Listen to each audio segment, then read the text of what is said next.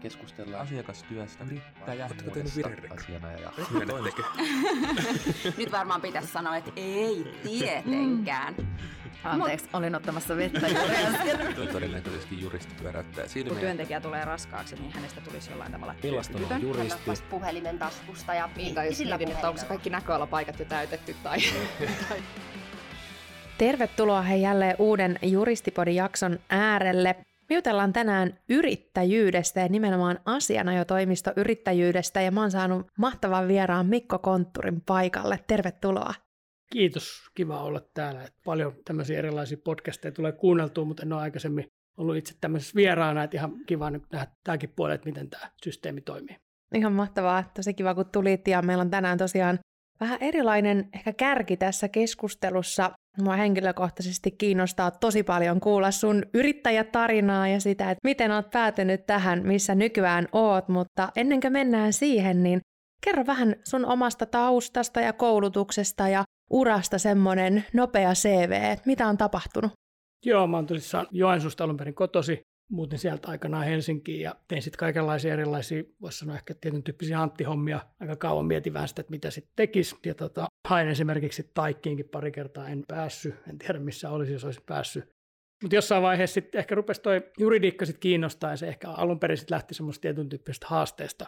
Puhuttiin, että oikeiksi on hirveän vaikea päästä ja mä en ikinä ollut lukiossa mikään kauhean prima-oppilas ehkä tai mikään tällainen ysin tai kympin oppilas, niin se ehkä lähti vähän niin kuin sit siitä, ja kun ekan kerran sit haki oikeikseen, niin sitten se rupesikin oikeastaan niin kuin alana kiinnostaa oikeastaan enemmänkin. Ja pari-kolme kertaa siihen sitten vaadittiin, että pari kertaa Helsinkiin ja sitten viime kädessä Turkuun ja sinne pääsin sitten opiskelemaan. Tota, se on niin kuin oikeastaan toi koulutuspuoli ja urasta ehkä sen verran, että sitten mä menin opiskeluaikana jo aikanaan tuonne Teperille hommiin, asiantoimisto Teperi, että se oli hommiin harkkariksi ja valmistumisen kynnyksellä sitten kysyttiin, että olisitko kiinnostunut jäämään tähän lakimieheksi ja mähän sitten jäin, kun oli hyvä paikka tietysti olla ja mukavat ihmiset ja näin poispäin. Ja aika sitten vierähti, mä olin siellä käytännössä sitten 12 vuotta ja 6 vuotta osakkaana ja nyt sitten lokakuun alusta lähtien tämä oma Aurora Law asianajotoimisto yhdessä Katjan kanssa, että ihan tämmöinen uusi projekti. Sitten niin työn ulkopuolelta niin aika paljon tykkää urheilla juoksua ja surffaus on myös semmoinen tietyn tyyppinen intohimo, että tykkään kyllä käydä useamman kerran vuodessa sitten jonkunnäköisillä surfireissuilla. On siinä aika surkea, mutta yritetään jotenkin. Mutta lajikin on vaikea. On, se on vaikea kyllä. Et ei siinä niinku ihan heti, ei, ei tule niinku semmoinen kynnys vastaan, että olisi saavuttanut sen tietynlaisen tason. Mitkä on parhaat surfimestat? No kyllä mä Portugalista tykkään niin maana Okei. ja, ja muutenkin, niin kuin, että se on yksi suosikkipaikoista kyllä. Että jos olisi niin kuin mahdollista ja toivottavasti nyt ehkä jos tämä etätyöhomma menee niin kuin vielä edemmäs, niin, niin kyllä mulla on niin kuin jonkunnäköisenä pitkän aikavälin tavoitteena, että pystyisi siellä sitten ehkä tuossa vähän myöhemmin niin viettää enemmänkin sitä aikaa ja tehdä sieltä käsin myös jollakin tasolla hommia. Että se on ehkä semmoinen tietyn tyyppinen mielenmaisema itsellä. Kuulostaa loistavalta ja jotenkin aina se niin kuin asiantuntijatyön vastapainona tuntuu olevan aika monella semmoinen todella erilainen, että välttämättä ei tule ensimmäisenä mieleen ihmisille, että harrastaisi vaikka aktiivisesti lukemista, vaikka sitäkin, mutta et selkeästi huomaa, että se on tärkeää, että se vastapaino on myös jotain täysin muuta ja usein täysin aivoja nollaavaa. Joo, kyllä siinä aika hyvin kaikki nuo työhommat unohtuu, että vaikka ei niin yhtään aaltoa saisi, niin se, että pääsee ylipäätään sinne veteen ja, ja näin, niin kyllä siinä niin akut latautuu, se huomaa ihan selkeästi. Ihan mahtavaa. Kerroit tuosta, että silloin aikana opiskeluaikana jo olit siellä Teperillä ja nyt se oli myös se sun niin viimeisin työnantajasi niin sanotusti, niin aloititko jo työoikeuden parissa silloin vai oliko niin, että nyt ikään kuin olet ajautunut enemmän sinne työoikeuden pariin viimeisinä vuosina tai vähintään tänä aikana, kun olit osakkaana? Joo, kyllä mä muistan sen, että varmaan silloin ekalla kerralla, kun mä hain Helsinkiin opiskelemaan, niin taisi olla toi Tiitisen joku työoikeuskirja siinä pääsykoekirjana. Ja kyllä mä jollain tasolla niin kuin koen sen ihan kiinnostavaksi jo silloin. Ja opiskellessakin muistaakseni ihan hyvän niin kuin arvosanan sain tentistä, mutta kyllä se melkein sit ehkä se tietyn tyyppinen niin kuin kiinnostus ja sit se, että miten sitä sitten rupesi tekemään, niin kuin, tai että se praktiikka tavallaan sit ajautui sinne suuntaan, niin tuli oikeastaan töiden kautta enemmän juttuja sitten, sitten Teperillä paljon tehtiin ja niitä oli sitten laidasta laitaan, mitä alussa sitten hoiti ja näin ja se rupesi sitten viemään oikeastaan mukana. Et kyllä se ehkä niin kuin, osittain ehkä sit, esimerkiksi itse on aina ollut hirveän kiinnostunut ihmisistä ja tykännyt paljon niin kuin olla ihmisten kanssa tekemisissä, että kun se on ehkä sitten semmoinen oikeuden ala, missä ne ihmiset on niin kuin aika keskeisessä roolissa, olit se sitten työnantajan puolella tai sitten sen jonkun yksittäisen työntekijän puolella. Että se ehkä oli semmoinen, mikä siinä sitten kiehtoi ja tietysti nyt pikkuhiljaa sitten se praktiikka siltä osin on ajautunut sitten ehkä sinne ylempiin johtotehtävissä työskenteleviin tyyppeihin, että mikä on tietysti niin kuin tavallaan taustalta aika samantyyppistä, mutta ehkä ne ongelmat ja tilanteet pikkusen eroavat siitä, mitä ehkä ihan tuolla sitten rivityöntekijöiden osalta. Että se sitten on niin kuin vienyt tässä viime vuosina mukana, että niitä juttuja rupesi tekemään entistä enemmän ja sitä kautta sitten se asiakasryhmä ja praktiikka sitten lähti kehittyä siihen suuntaan. Mä olisinkin just seuraavaksi tiedustellut, että millaisia asioita hoidat tänä päivänä niin työoikeuden saralla, mutta siinä se taisi aika hyvin tulla. Miten sä näet tämän niin työoikeuden kentän nyt, kun ajauduttiin tästä työoikeudesta keskusteleen, jotenkin mulla on ainakin mielikuva siitä, että mä tunnen sut nimenomaan tämmöisenä niin vahvasti työoikeutta hoitavana juristina, sen takia myös tähän työoikeuteen nyt erityisesti pureudun sun kanssa. Niin miten tämä työoikeuden kenttä on muuttunut? Tuntuu, että kaikki juridiset asiat muuttuu kompleksimmaksi ja työoikeuden puolella, kun ollaan nimenomaan ihmisten kanssa vahvasti tekemisissä, niin millaisia havaintoja sä oot tehnyt, että mitä työoikeudessa on tapahtunut nyt siinä aikana, kun sä oot hoitanut työoikeudellisia keissejä? No onhan siinä niin kuin ihan hirveästi tullut semmoista tietyn tyyppistä kehitystä. Osa on ehkä tietysti niin kuin pakon sanelemanakin tietysti, että kyllä mä niin kuin itse huomasin ainakin omassa praktiikassa, että aika monessakin firmassa niin esimerkiksi kaikenlaiset tämmöiset niin kuin etätyökäytännöt ja muut oli aika lapsen kengissä esimerkiksi ennen koronaa. Osassa tietysti oli jo mietitty näitä juttuja valmiiksi, mutta se ehkä väkisinkin pakotti sitten monet sitten miettimään sitä ja sitten se on jotenkin se painopiste muutenkin, että tietysti mä teen paljon sellaisilla aloilla ja semmoisissa positioissa työskentelevien ihmisten kanssa töitä, missä niin kun se esimerkiksi rekrytoinnissa, niin se painopiste on niin kuin entistä enemmän kääntynyt siihen suuntaan, että ne työntekijät ja ne johtajat valitsee firmat, missä ne haluaa työskennellä. Et ei ole enää sellaista, että työnantaja sitten laittaa jonkun työpaikkailmoituksen ja se saa X määrä hakemuksia, josta se sitten valkkaa sen, että kuka valitaan. Et tämä on tietysti niin kuin yksi semmoinen ihan selkeä muutos, mitä on ihan pelkästään jotain oman, oman työuran aikana havainnut esimerkiksi rekrytointeihin liittyen. Joo. Ja sitten regulaatiohan tulee paljon niin kuin uutta. Mä en ehkä näe sen merkitystä sit niin oman praktiikan kannalta välttämättä suurempana muutoksena, mutta ehkä jotenkin just se ihmisten niin kuin asenteissa ja semmoisessa yleisessä työelämä ilmiössä on ehkä tapahtunut enemmän ne muutokset, mitkä sitten vaatii tietenkin myös sekä HRltä että osittain sitten myös sitten sieltä toiselta puolelta jonkunnäköisiä uusia ajatuksia ja ehkä semmoista tietynlaista boksin ulkopuolelta ajatteluakin, jos halutaan oikeasti pärjätä sitten siinä kilpailussa. Totta, tosi hyviä pointteja. No kerroikin tuossa, että sua kiinnostaa ihmiset ja voisin kuvitella, että tällä oikeuden alalla, jos jossain hyvästä ihmistuntemuksesta on tosi paljon hyötyä. Millaisia ominaisuuksia sun mielestä muuten erinomaiselta työoikeusjuristilta vaaditaan? No siis tavallaan se, että sä tunnet lainsäädännön ja muut, niin se on oikeastaan aika perusjuttu, mitä ei niin kuin välttämättä ehkä, se ei ole mikään kilpailutekijä eikä myöskään sit mikään sellainen, millä sä erotut, koska se oletus on se, että varmaankin kun sä mainostat, että sä oot jonkunnäköinen juristi, niin varmaan tiedätkin jotain laista. Mielellä, mielellään. Et, et, se on niin ainakin toivottavaa. Kyllä. En, en tiedä, onko se kaikilla sitten näin, mutta kyllä mä niin enemmän näen sen sillä tavalla, että jos sä niin työoikeusasioita hoidat, hoidit sä niitä sitten työnantajapuolelta tai työntekijäpuolelta tai johtajapuolelta, mitä esimerkiksi itsellä paljon on asiakkaina, niin se on niin ihmisläheistä se homma väkisinkin, että sun on pakko niin kuin, no se ihmistuntemus, mutta siis myös tietyn tyyppinen ehkä, että sä pystyt jollakin tavalla myös käsittelemään niitä ihmisiä ja ottaa niin kuin vastaan niitä tietyn tyyppisiä tunneryöppyjä, mitä mm. sieltä mahdollisesti sitten tulee ja näin.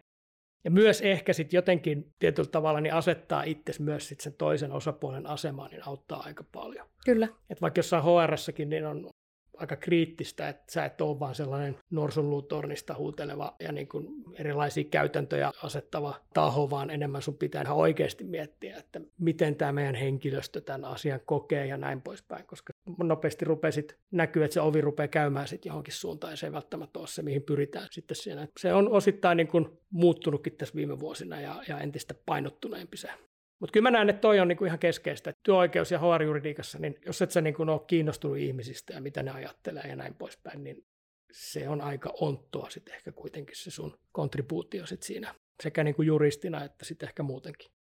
Just näin. Joo, jotenkin ajattelee, että siinä poikkeuksellisesti, jos normaalisti muuta ajatellaan, että juristi on aina jotenkin niin kuin ylempänä asioiden hoitamisessa, niin tässä kohtaa sitä hoidetaan enemmän siinä jotenkin rinnalla Joo. ja vierellä. Se on just näin, että se, tavallaan se sun rooli ehkä semmoisena neuvoantajana muutenkin juristina, niin se on niin kuin siirtynyt entistä enemmän sinne, että ennen sä olit ehkä sellainen, kelle soitettiin ja kysyttiin, että, että mitä laki tästä sanoo tai, tai mitä mä voin tehdä tai mitä mä en voi tehdä.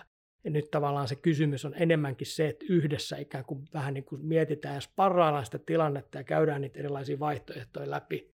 Sitten ehkä enemmän niin kuin se ei ole enää se sellainen, että juristi on se auktoriteetti, joka sanoo, vaan ehkä se asiakas sitten tämmöisen tietyn tyyppisen synergiakeskustelun jälkeen sitten itsekin parhaiten hoksaa sitten sen, mm. että no ehkä me tehdään sitten tässä tilanteessa näin, jolloin sitten tietenkin se lopputuloskin on paljon parempi kuin se, että se tulee kuin apteekin hyllyltä se vastaus. Totta, tämä on muuten hyvä pointti jotenkin, että siinä oivallutetaan niin kuin asiakasta ehkä Joo. hyvin pitkälle itse asiassa itse tekemään niitä ratkaisuja, varsinkin jos niillä on jotain isoja vaikutuksia sit, niin kuin työelämään liittyviin kysymyksiin. Kyllä, ja sitten kuitenkin ne ongelmat ja ne kysymykset aika pitkälti sit saattaa niin kuin toistua. Mm. Sitten kun se on tavallaan omaksuttu siellä se tietyn tyyppinen ajattelutapa, että miten niitä ongelmia lähdetään ratkoa, niin entistä enemmän se sitten ehkä siirtyy siihen, että pystytään ja uskalletaan tehdä sitten siellä vaikka hr niitä ratkaisuja entistä enemmän niin kuin itsenäisestikin, että ei joka asiasta sitten ehkä välttämättä viitetä edes soittaa, mikä on mun mm. mielestä aina toivottavaa ja niin kuin asiakkaan näkökulmasta tietysti aina parempi. Totta. Hyvä pointti jotenkin. Erilainen ehkä ajatus, minkä olen aiemmin kuullut, en niinkään kollegoiltasi, mutta ylipäänsä tuommoinen ehkä, miten ajattelee, että juristi myös siinä rinnalla oivalluttaa ja myös haluaa, että asiakas on vähemmän riippuvainen sinusta, että siinä myös tietyllä tapaa tulee semmoinen kouluttava rooli ja coachaava rooli, varsinkin siellä niin kuin HRn puolella. Kyllä se niin kuin mun mielestä, mä näen sen näin, ja enkä mä niin kuin näe mitenkään, että se on edes ristiriidassa sen sun tietyn tyyppisen asian jo bisneksen kanssa. Just näin. Kyllä mä niin kuin, sitä asiakkaat niin kuin entistä enemmän tuntuu, että ne siihen pyrkiikin. Aivan. Ja, ja se on aina parempi ratkaisu. Ja siis niin kuin isossa mittakaavassa ja isossa kuvassa, jos mietit niin kuin ylipäätään koko asia jo bisnestä, niin mä en niin kuin missään tapauksessa näe, että se on huono juttu. Päästäänkin erittäin hyvä aasinsillalla asianajotoimisto maailmaan siitä näkökulmasta, että miten se on sun elämässä näyttäytynyt. Kerroitkin, että olet ollut pitkään osakkaana ja nyt sitten tosiaan valitsit erilaisen tien, voiko näin sanoa, ja ryhdyit itse asianajoyrittäjäksi. Mikä sut sai tämmöiseen ratkaisuun ja perustaa oman toimiston ja miten sun ura tuli nyt sellaiseen pisteeseen, että oli tämmöisen päätöksen aika? Tuo on hyvä kysymys, toi on yllättäen sitten tietenkin semmoinen, mitä aika moni muut kysynyt. Osa on ollut sellaisia, että ne on suhtautunut siihen ikään kuin niin, että tämä oli vain ajan kysymys, että teet ton tyyppisen ratkaisun ja, ja näin. Mutta siis miten mä sen itse näen, niin ei siihen ole olemassa varmaan kenelläkään mitään niin kuin yksittäistä syytä. Se on enemmänkin semmoinen ehkä sattumusten summa ja, ja siellä on niin kuin useita isompia tai pienempiä asioita, mitkä tietysti vaikutti. Mulla ei sinänsä niin kuin mitään hätää eikä, ja, ja oli niin kuin ihan hyvä asema entisessäkin, mutta ehkä se oikeastaan se suurin driveri sit siinä hommassa oli sitten se, että oli tietysti jonkun aikaa jo tehnyt, ja sun rupesi olemaan sitten oma asiakaskunta ja, ja tietyn tyyppinen niin kuin kokemus sit siinä, ja sitten entistä enemmän se niin kuin kasvoi se semmoinen tietyn tyyppinen halu katsoa, että onko tämä nyt niin kuin se, mitä sä teet sitten koko sun loppuuran, vai voisiko olla sitten jotain muuta, myös niin kuin ihan sen itse asian ja praktiikan ja, ja sen itse niin kuin tavallaan sen päivätyön osalta. Ja sitten kun mulla varsinkin itsellä, niin entistä enemmän se painopiste rupesi sit siirtyä sinne johtajapuolelle, ketä paljon rupesi olemaan asiakkaana. Että sä olit jotain jeesannut ja se sitten kertoi jollekin ja se sitten soitti, että hei, se jeesasit tota, että pystyykö se jeesaa muakin ja näin. Et kun sitä rupesi sitten kertyä, niin sitten rupesi sitäkin oikeastaan miettiä, että tämä on ehkä vähän niin kuin sellainen alue, missä ei välttämättä ihan hirveästi ole sellaista ainakaan selkeää niin kuin toimijaa, kuka olisi niin kuin profiloitunut tuohon. Et se oli myös yksi juttu. Ja sitten pelkästään jo niin kuin sen niin kuin bisneksen kannalta, niin musta on niin kuin äärimmäisen kiehtovaa ja mä oon niin kuin ihan superinnoissani siitä, että sä niin kuin rakennat tavallaan sellaista asianajotoimistobrändiä ihan tyhjästä. Tai niin kuin myös Katjankaan, niin mä olen tosi ylpeitä meidän brändistä ja sitä on niin kuin ihan hauskaa ja jännittävää ja haasteellistakin niin kuin rakentaa. Mm. Katsoa, että mihin asti siinä mahdollisesti pääsee, että se oli myös sitten semmoinen, mikä osittain sai sitten tekemään tämmöisen tietyn tyyppisen hypyn tuntemattomaan, vaikka ei tämä nyt silleen niin kuin tuntemattomaan otton itse päivätyön osalta ole, että työt on tietysti aika pitkälti samoja ja asiakkaat on aika samantyyppisiä ja toimeksiannot on samantyyppisiä, mitä on ennenkin tehnyt. Mutta sitten se kaikki muu, mikä siinä ympärillä on, niin se on taas siinä määrin uutta, että se on kyllä tuonut semmoista uutta, uutta virtaa myös itselle ja on ollut kyllä tosi kiva tässä on ehkä vielä semmoinen tietyn tyyppinen kuheruskuukausi tietysti menossakin, mutta... Se kuuluu asiaan. Kyllä se kuuluu asiaan ja sitten kyllä mä niin kuin vahvasti uskon, että etkä sä varmaan niin kuin tällaista peliliikettä olisi tehnytkään, ellei se niin kuin jollain tasolla usko siihen, että siitä voi tullakin jotain aika isokin. Just näin, ihan super. No millaisia muita tavoitteita teillä on Aurora Lawn suhteen? No meillä on niin kuin ensinnäkin tietysti rakentaa toi toimisto ja se brändi siihen suuntaan niin kuin viedä sitä ja kehittää sitä praktiikkaa, mutta kyllä meillä on niin kuin jonkunnäköisiä, ei se mikään salaisuus sinänsä ole, että on meillä niin jonkunnäköistä kasvutavoitetta tietysti, ja jolla aikajänteellä olisi tosi kiva esimerkiksi johtaa jonkunnäköistä tiimiä, että siellä olisi ehkä useampikin sitten mm. töissä. Ja osana sitä sitten myöskin ehkä semmoinen tietynlainen työyhteisön rakentaminen ja semmoinen yrityskulttuurin rakentaminen, mikä nyt on tietyn tyyppinen muotisana. Mä oon siitä ollut niin kuin aina tosi kiinnostunut. Ja nyt kun sulla on yhdessä Katjan kanssa tämä sun oma toimisto, niin sä pystyt niin kuin rakentaa sitä ja miettiä oikeasti, että millaisen yrityskulttuurin sä haluat rakentaa. Ja, ja mä oon niin kuin aina miettinyt, mä oon itse ollut aika tarkka sit osittain myöskin siitä, että mä en ole ikinä uskonut siihen, että se, että sulla on hyvä asia, on business, että se vaatisi sitä, että siellä niin kuin raadetaan yömyöhään hommia tai yön yli hommia.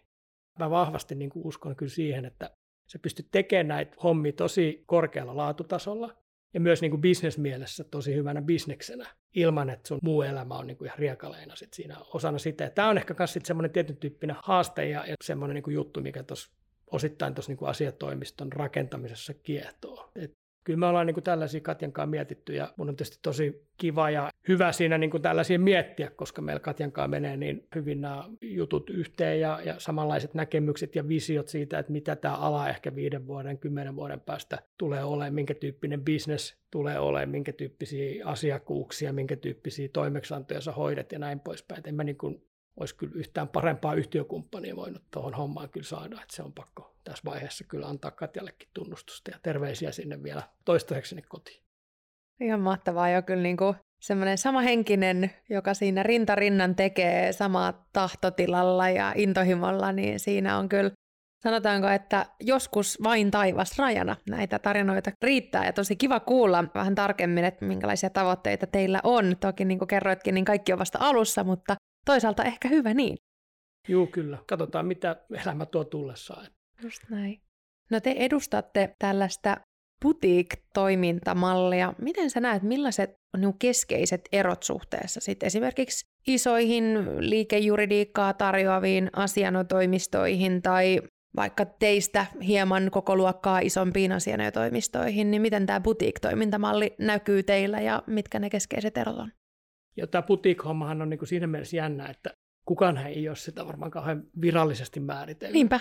Et meillä on niin kuin maailmalla, varsinkin jos menee tuonne johonkin kansainvälisiin konferensseihin ja ihmiset puhuu, että meillä on toinen boutique-toimisto. Jos kysyt paljon täällä on porukkaa, niin niillä on 50 ihmistä töissä siellä, joka sitten taas Suomen mittakaavassa tuntuu tosi isolta ja vähintäänkin niin kuin PK-toimistolta. Mutta kyllä mä niin kuin itse näen sen, että semmoinen boutique-ajattelu ja se ideologia niin ehkä Suomen mittakaavassa, niin puhutaan tietysti suurin osa varmaan asiatoimistoista on yhden miehen bändejä. Niin kuin Suomessa, enkä mä nyt usko, että ne nyt hirveästi tituleeraa itseensä miksikään butiikiksi. Mutta se ehkä se keskeinen ero, miten mä sen näen verrattuna esimerkiksi isoihin toimistoihin, on se, että sulla on niin kuin aika tarkkaan ehkä mietitty ja niin kuin rajattu se sun palvelusegmentti, missä sä palvelet sun asiakkaita. Ja, ja tämä on niin kuin ehkä se keskeinen, ja, ja siinä on niin kuin jotain etu tietysti se, että okei, sulta menee ehkä jonkun tyyppiset toimeksannot ohi suun, mikä voisi olla tietenkin, jos sä oot vasta aloittanut yrittäjä näin, niin, niin se on tosi iso kynnys tietenkin, että joku tuo sulle juttu, minkä sä ehkä pystyisit hoitaa, mutta se ei välttämättä kuulu siihen sun putiikin ideaan. Ja, ja näin. Mutta kyllä mä niinku itse, miten me ollaan niinku se ajateltu ja miten me niinku ideologisesti on niinku ajateltu toimia sen suhteen, niin sä oot keskittynyt siihen, että sä palvelet niitä sun asiakkaita sillä tietyllä sektorilla ja sä palvelet niitä sit mahdollisimman hyvin. Ja se tavallaan se sun tietotaso ja se tietämys, kun se on se, se tietty muutama osa-alue, millä sä toimit, niin sä pystyt myös palvelemaan niitä sun asiakkaita aika paljon kustannustehokkaammin. Ja myöskin sitten tietenkin se, mikä mua hirveästi kiehtoo, niin on sitten semmoinen tietyn tyyppinen niin kuin palvelun laatu ja ehkä enemmänkin sitten se asiakaskokemus. Et nimenomaan esimerkiksi mun asiakaskunnassa, kun johtajat soittaa, niin se on aika erityyppistä ehkä sitten tavallaan myös se itse toimeksannon hoitaminen. Et se on hirveän paljon sitten semmoista yleisesti sellaista niin kuin puhelimessa ja Teamsissa puhumista ja yhdessä niin kuin asioiden mietiskelyä, että miten tässä nyt kannattaisi tehdä ja miten sä nyt ehkä tekisit tässä tilanteessa ja mitä vaihtoehtoja on ja mitä kaikkea pitäisi ottaa huomioon myös, että ehkä ei pelkästään se työpaikalla, vaan myös ehkä sitten mitä tavoitteet heillä muuten on esimerkiksi uralla tai elämässä ja näin, että nämä on kaikki sellaisia, mitkä on ihan yhtä relevantteja taustatekijöitä, kun he tekevät niitä päätöksiä.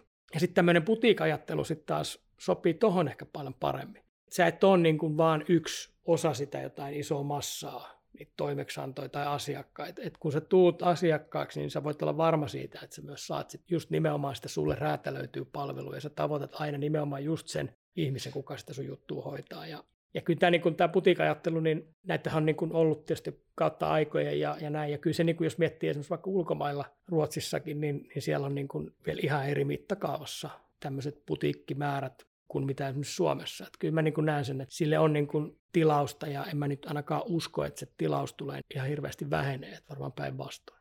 No tästä päästään mä mielenkiintoiseen teemaan. Puhutaan siitä, että sä toimit asianajotoimistossanne luovana johtajana. Liittyykö nämä kaksi asiaa, mitä sä äsken kerroit, ja tämä titteli jotenkin toisiinsa? Joo, Tämä on tota, itse asiassa aika mielenkiintoinen. Tämä luova johtaja hommahan lähti semmoista tietyn tyyppisestä sisäpiiriviitsistä alun perin meillä Katjan kanssa. Et mä oon tietysti aina tykännyt kaikenlaisia kehitellä ja niin kuin markkinoinnillisesti ja muutenkin. Ja sitten kun me tätä toimistoa suunniteltiin, niin mä sitten joskus vaan Katjalle sitten sanoin, että hei, by the way, että sitten kun me perustetaan tätä toimistoa, niin mä haluan muuten sitten olla luova johtaja. Ja Katja oli vähän, että okei, okay, on vaan.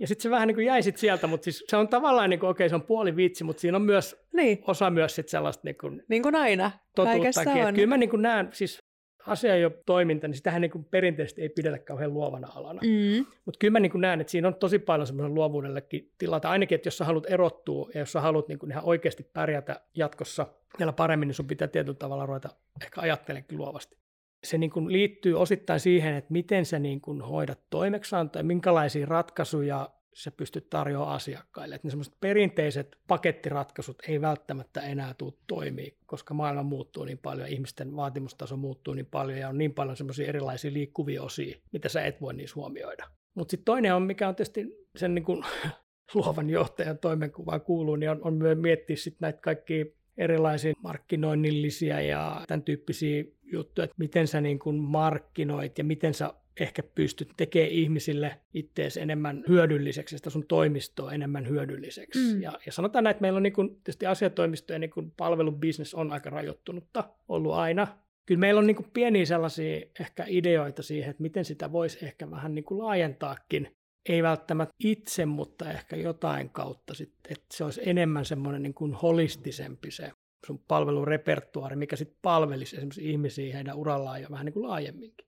Että se olisi pelkästään se juridinen puoli, vaan että se, että heillä olisi muutenkin hyvä olla töissä ja heidän urallaan ja pystyisi sitten ehkä saavuttaa jonkunnäköisiä unelmia, oli nyt sitten uralla tai elämässä muutenkin tämmöisiä ajatuksia ja juttuja mä niin pohdiskelen luovana hmm. johtajana silloin, kun mä laitan sen luovan johtajan hatun päähän. Just kun... näin. No on se sitten siellä ihan aiheesta ja syystä siellä sun se, se on kyllä joo. Ja kyllä mä niin kuin, se, siis se oli osittain se vitsi liittyy siihen, että mä en itse asiassa tiedä, Jenkeissä saattaa jossain toimistossa olla joku, mutta se lähti vähän niin kuin tästä, että varmaan Suomessa niin ei asianajotoimistossa ole ikinä ollut luovaa johtajaa. Niin näin mäkin uskon. Se teki mä tähän tartuinkin. Joo. No sitten puhuttaisiin tästä niin kuin asianajoyrittäjyydestä ehkä isossa kuvassa, niin Ajatteliko niin kuin rehellisesti koskaan, että susta tulee asianajoyrittäjä vaikka siellä vaiheessa, kun olit ekaa kertaa asianajotoimistossa ja pääsit vähän hengittämään sitä organisaatioa ja sitä mentaliteettia, mitä, mitä siellä työskentely vaatii? Kyllä se semmoinen joo, tietyn tyyppinen niin kuin yrittäjä, kun luonne ehkä sieltä puskee. Et mä oon tietysti itse varmaan nyt kolmannessa polvessa itse yrittäjä. Et kai se sitten osittain tulee vähän niin kuin verenperintönäkin mm. ja, ja näin mä näen, että varsinkin niin kuin nämä uudet sukupolvet, mitkä nyt pikkuhiljaa rupeaa tulee sitten koulusta näihin hommiin, niin mä veikkaan, että se semmoinen niin kuin kynnys lähtee yrittäjäksi, niin se itse asiassa on vähän madaltunut. Että nämä on paljon rohkeampia nämä tyypit. Esimerkiksi omassa ikäluokassa niin se rupeaa pikkusin niin olemaan semmoista tietyn tyyppistä kuplintaa siellä alla, että ihmisiä ainakin niin kuin ajatuksen tasolla kiinnostaa, että on he vähän niin kuin miettinyt samaa niin. ja mm. kuulostaa tosi kivalta ja näin, ja, mutta kun tässä on nyt vähän sitä ja tätä ja tota ja tota, mutta sitten nämä nuoremmat tyypit, ketä sieltä rupeaa pikkuhiljaa tulemaan, niin he suhtautuu niin kuin tosi paljon ennakkoluulottomammin näihin, että minkälaisissa muodoissa sä pystyt tätä hommaa tekemään.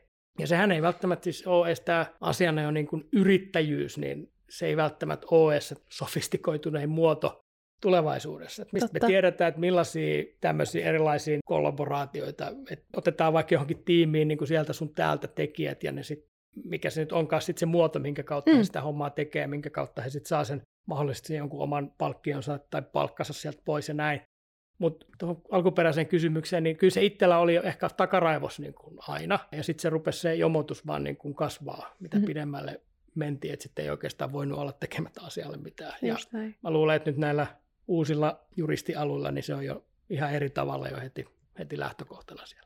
Joo, se voi olla tavallaan sen tietynlainen niin kuin eläminen tässä hetkessä ja tietynlainen ehkä rohkeus myös tehdä erilaisia juttuja, niin jotenkin värittää tätä aikaa ja tyypillisesti tämä sukupolvi, joka siellä kasvaa, niin kantaa ehkä mukanaan tämmöistä rohkeutta siellä Kyllä, mukanaan. Ja sitten semmoinen tietyn tyyppinen individualismi kanssa. Just näin. Ihmiset niin haluaa tehdä oman näköisen työuran ja näin. välttämättä sitten nämä perinteiset muodot ei ole sitä, mikä sitten sen välttämättä mahdollistaa.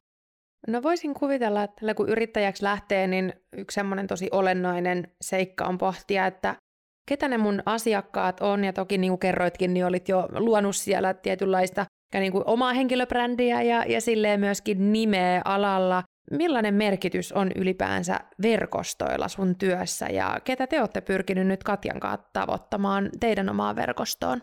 Kyllä niin kuin verkostot, mä en itse ihan hirveästi ehkä tykkää siitä semmoista niin verkostoitumissanasta tai Mm. verkostoitumistermistä, se- niin kuin, että lähdetään nyt verkostoitumaan. Sillä on vähän ehkä semmoinen huono kaiku. Ja monihan niin kuin ajattelee, että joko sä vihaat verkostoitumista tai sitten sä rakastat sitä, näinhän se monesti se jako menee. Mutta mä itse niin ajattelen sitä, että, että se pitäisi niin kuin ajatella enemmänkin niin, että kun sä oot niin kuin kiinnostunut ihmisistä, tai ainakin sun ehkä näissä hommissa pitäisi tietyllä tavalla olla, niin sitten ei ikinä haittaa, että sä tunnet tai vähintäänkin tiedät eri alojen tekijöitä ja eri, erinäisiä ihmisiä. Se, minkä takia verkostoituminen on niin kuin muutenkin niin kuin huono termi, niin siitä tulee heti semmoinen soundi, että sä lähet nyt niin kuin väkisin hankkimaan itsellesi asiakkaita ja sitten töitä. Ja näin se ei ikinä mene, koska siis aina se vaatii sen tietyn tyyppisen, että sä pääset ihmisten kanssa samalle aaltopituudelle. Kyllä. niin kuin, ja, ja siinä on niin kuin hirveästi sellaista tietyn tyyppistä, niin kuin, en mä nyt sano, että onko se sitten pyyteetöntä vai ei, mutta tavallaan sellaista, että sä et niin kuin voi odottaa sellaista niin kuin tietyn tyyppistä pikavoittoa sieltä, että heti saman tien, että siinä on tosi, juristit tekee, mä väitän, että aika paljon sä teet niin kuin semmoista tietyn tyyppistä vapaaehtoistyötäkin mm. osana sitä sun Mm. duunia. Mm, Ja, ja sitä se totta. niin on, ja sitä se vaatiikin, koska et sä muuten pysty rakentaa semmoisia luottamussuhteita ihmisten kanssa, jotka saattaa olla ihan tuntemattomia sulle. Sä tapaat jossakin jonkun ihmisen, joka saattaa olla sitten, että se edustaa sit sitä alaa, se on niin tietyn tyyppinen niin prospect ihminen, kenestä olisi mahdollisesti joskus voisi tulla sun asiakas. Sitten se soittaa sulle ehkä tai ei soita ja kysyy jotain neuvoa, niin että se niin voi heti olla sille, että okei, että no mäpä kerron, mutta laita ensin sun laskutustiedot. Kyllä. Että kyllähän se, niin se on semmoista pitkäjänteistä duunia, mikä pitää niin huomioida. Ja tämä on ehkä se juttu, missä se monesti sitten lähtee menemään niin väärille raiteille heti aluksi. Että ajatellaan, että mä saan tosi nopeasti, kun mä lähden tonne ja tänne, ja sitten kun sieltä ei tuukkaan sitä, niin sitten ajatellaan, että tämä oli turhaa. Ja toinen, mikä on myös, mitä mä itse huomannut, niin esimerkiksi ulkomaille sitten, se on ehkä ihan selkeästi semmoinen, mihin me ollaan niin kuin esimerkiksi itse pyritty luomaan Katjan kanssa jo niin kuin näitä tällaisia erilaisia suhteita, niin esimerkiksi ulkomaisiin kollegoihin. Et siellä on ihan hirveästi sellaisia samantyyppisessä tilanteessa olevia, oli nyt sitten butiiktoimistoissa tai isossa toimistossa työskenteleviä ihmisiä. Niin kun tämä homma perustuu aika pitkälti semmoisiin, että sä tunnet ihmisiä ja sä. Kyllä. tiedät jonkun ja sä ehkä jollain tasolla jopa tykkäätkin jostain ihmisestä. Kun aina näitä tulee sitten sellaiset, joku kysyy, että tiedät sä ketään tuolta tai täältä, Mm. että mun asiakkaalla olisi tarvetta vaikka Italiasta tai jostain Ranskasta tai Saksasta tai vaikka Mongoliasta. Niin se on aina, että jos sä oot niinku jonkun tavannut, sä muistat, että no siellä oli toi tyyppi, se itse asiassa sattui tekemään tämän tyyppistä praktiikkaa tai sitten ei, mutta se varmaan kuitenkin tietää jonkun verran sieltä vaikka Mongolian skenestä, että kuka siellä tämän tyyppisiä juttuja tekisi, niin totta kai se niin kuin suosittelet sit sitä, että hei, soita tolle, Hmm. tai laita tolle viestiä, että se varmaan kyllä osaa sua jeesata näin, koska ja, ja tämä on niin kuin ihan selkeästi semmoinen, että vaikka niin kuin pienikin toimija, niin esimerkiksi joku IBA ja ABA, missä me ollaan niin kuin aktiivisesti mukana, niin tämmöinen pienikin toimija, että kun sä niin kuin ennakkoluulottomasti vaan meet sinne ja, ja nimenomaan niin kuin sillä mentaliteetillä, että hei, musta on tosi kiva tutustua ihmisiin, Kyllä. niin kyllä se rupeaa sitten pikkuhiljaa niin kuin näkyy myöskin ehkä sit siellä viiva-alla jollain aikajänteellä, mikä ei ole itse tarkoitus, koska huonoimmassa tapauksessa saat sieltä hirveästi ystäviä, tai huonoimmassa ja huonoimmassa tapauksessa, mutta parhaimmassa tapauksessa saat sieltä hirveästi ystäviä ja jopa joskus jonkun yksittäisen keikankin. Just näin. Et kyllä mä niin kuin sanoisin niin kuin esimerkiksi nuoremmille juristeille, että jos te ette tykkää verkostoitumisesta, niin ajatelkaa sitä enemmänkin ihmisiin tutustumisena. Se on niin kuin mun mielestä ehkä se, miksi sitä pitäisi ylipäätään kutsua koko ilmiötä. Tosi hyvin sanottu. No vielä vähän kopittelen siitä, miten te olette kertonut itsestään, miten te viestitte niin kuin, niin kuin ulkopuolisen silmin ennen kuin me tänään tavattiin, niin me ei olla aikaisemmin tavattu näin niin kuin face to face ja mä kävin vähän kurkkimassa, että mitä se Aurora kertoo itsestään siellä verkkosivuilla. Te kerrotte mielestäni tosi ehkä poikkeuksellisesti suhteessa aika moneen toimistoon siitä, että te oikeasti haluatte olla suoria mutkattomia. Okei, se saattaa olla, että se näkyy ehkä jollain muullakin. Mutta sitten tästä niinku palautteesta, tähän mä kiinnitin huomioon, että te pyydätte asiakkaalta aina suoraa palautetta toimeksannon jälkeen, ja te nimenomaan siis kerrotte tämän jo siellä verkkosivuillanne. Millaista palautetta työoikeusjuristi saa asiakkaalta? Siis kyllähän se aina se ensimmäinen palaute tietysti ja se, mitä sut palkataan tekemään, on se, että siellä on joku ongelma, johon ne kaipaa ratkaisua. Ja tämä on tietenkin niin kuin se ensimmäinen juttu, mikä pitää hoitaa kuntoon. Koska sitten jos sä et pysty tarjoamaan asiakkaalle ratkaisua, niin sehän on käytännössä ihan täysin turha se. Mutta se palaute ei ehkä niin harva sanoo niin kuin, tai antaa sellaista palautetta liittyen siihen, koska yleensä se on niin se lähtötaso. Mutta ehkä sitten enemmänkin, mitä mä itse ja, ja Katjan kanssa ollaan ajateltu sitä, niin se liittyy se palaute ehkä enemmänkin siihen kaikkeen muuhun toimintaan sen ympärillä. Et kun asiakas esimerkiksi otti yhteyttä, niin koit sä, että sä sait saman tien sellaiset tiedot, mitä sä halusit? Olisiko sulla joku, että sä olisit halunnut vaikka tietää enemmän tosta tai tästä?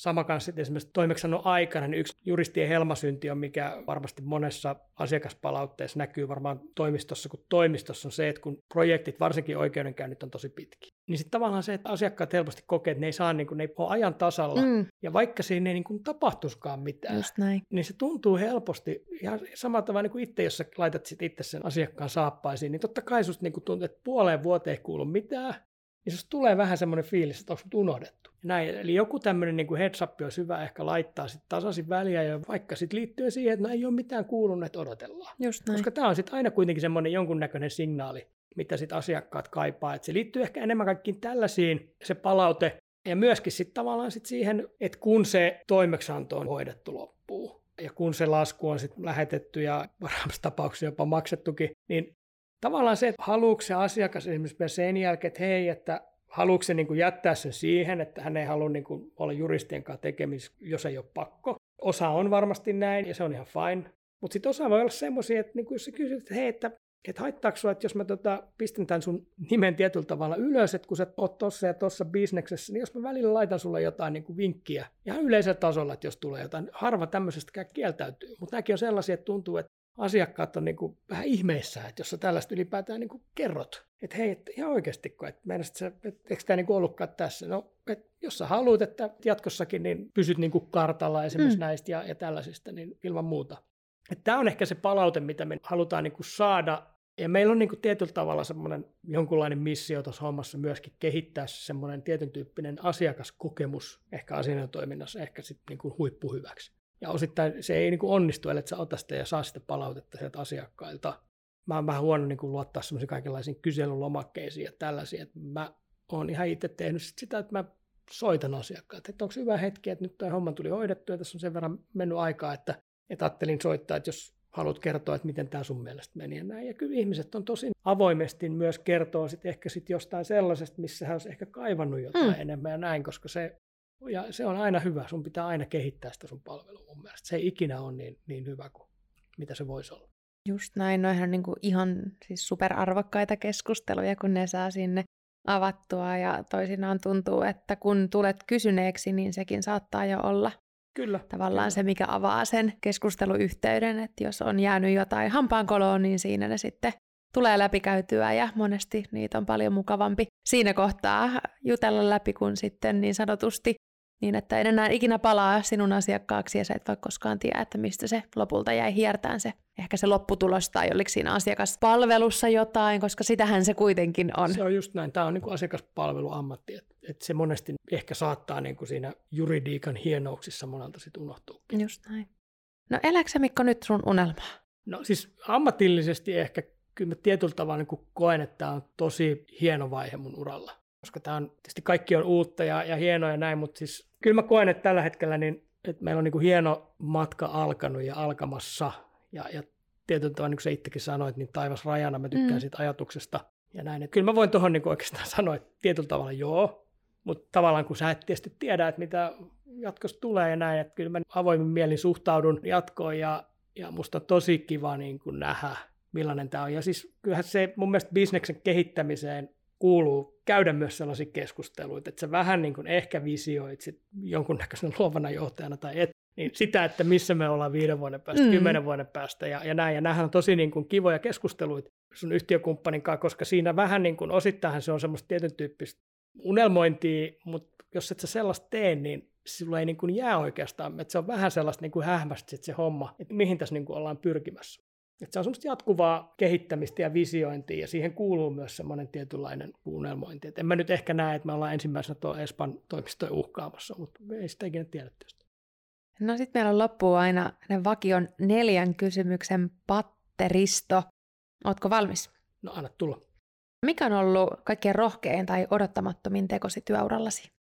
Ehkä mä tuohon vastaan silleen kryptisesti, se on osittain ollut se, että mä olin niinkin pitkään tuo vanhas, mutta osittain myöskin tämä uuden perustaminen.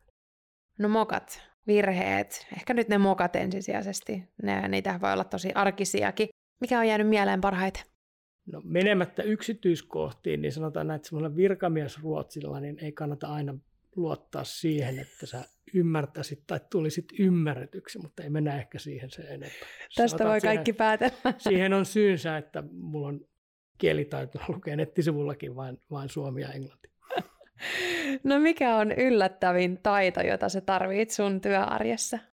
Mä oon aina ollut hirveän kiinnostunut tämmöisestä niin mainostoimistopuolesta ja semmoista tietynlaista, onko se nyt hieno termi, se copywriting. Et ehkä siihen liittyvät skillsit. Me tehdään aika paljon tosi niin kuin tämmöisellä kengännauha-budjetilla esimerkiksi tätä meidän markkinointia ja mietitään näitä kaiken maailman markkinointiviestejä niin kuin keskenään, niin siihen liittyvät taidot on sellaisia, mitä tässä niin kuin joutunut kyllä hyödyntää. Meillä ei ole tietysti osittain resurssien puutteesta ja ei me oikeastaan halutakaan mennä johonkin mainostoimistoon, että keksikää meille Mm. tällainen ja tollainen, että me halutaan niin kuin miettiä sitä vähän itse. No luovalle johtajalle se sopii vallan hyvin. Kieltämättä, joo, kieltämättä. No minkälaisen vinkin sä antaisit nuorelle opiskelevalle tai uran alkuvaiheessa olleelle itsellesi? No ehkä semmoinen tietynlainen ennakkoluulottomuus, että ei kannata niin kuin miettiä sitä sillä tavalla, että jos sä meet johonkin, niin tämä nyt on jotenkin niin kuin sinetöity tämä sun kohtalos hyvässä tai pahassa. Et sulla on niin kuin, työura on kuitenkin pitkä, siihen mahtuu kaikenlaisia, startup-puolella puhutaan tämmöisistä pivoteista. Niin mä niin kuin ehkä ajattelin sitä samalla tavalla, että se, että sä käyt jossain tuolla ja huomaat, että tämä ei ollutkaan hyvä veto ja palatkin johonkin vanhaan ja näin, niin sulla on tiettyyn pisteeseen asti varmasti mahdollista tehdä sitä. Ja se ei niin kuin vaikuta siihen sun uraan. Plus sit se, että kaikenlaiset tällaiset, että lähdet sä nyt johonkin vaihtoon tai auskultoimaan mm. tai, tai johonkin muuhun, niin mä en niin kuin näe, että sillä on ylipäätään ollut tai on, on niin kuin uran kannalta pitkässä juoksussa ihan hirveästi väliä. Ja varmaan niin kuin jatkossa tulee olemaan entistä vähemmän väliä. Et ihmiset varmasti joutuu tekemään niin kuin kaikenlaisia uramuoveja ja, ja ei, ei kannata niin kuin ottaa siitä stressiä. Ja toinen tietysti, mitä mä, mä niin kuin sanoisin, että se ihmisiin tutustuminen, niin se on semmoinen, mihin kannattaa tietyn tyyppisesti niin kuin itsensä totuttautua. Koska mitä enemmän sitä sitten tekee, niin sitä luonnollisemmaksi se tulee. Ja ei se niin kuin, ellei sä nyt ole joku ihan super ekstrovertti luonteeltaan, niin se on osittain kyllä, ei se niin kuin kellekään helppoa, mutta siihenkin tottuu. Tosi arvokkaita hyviä vinkkejä. Kiitos muutenkin. Oli ilo kuulla teidän suunnitelmista ja vaikka honeymoonia eletään tässä teidän toimiston kasvamisprojektin kanssa ja, ja sen eteenpäin viemisessä, niin jään todella innolla odottaa, että mitä seuraavat vuodet tuo tullessaan. Joo, kiitos. Tämä oli kiva juttu tuokin ja mä aina mielelläni puhun kyllä näistä aiheista. Että tämä oli mukava kokemus. Mahtavaa. Kiitos paljon. Kiitos.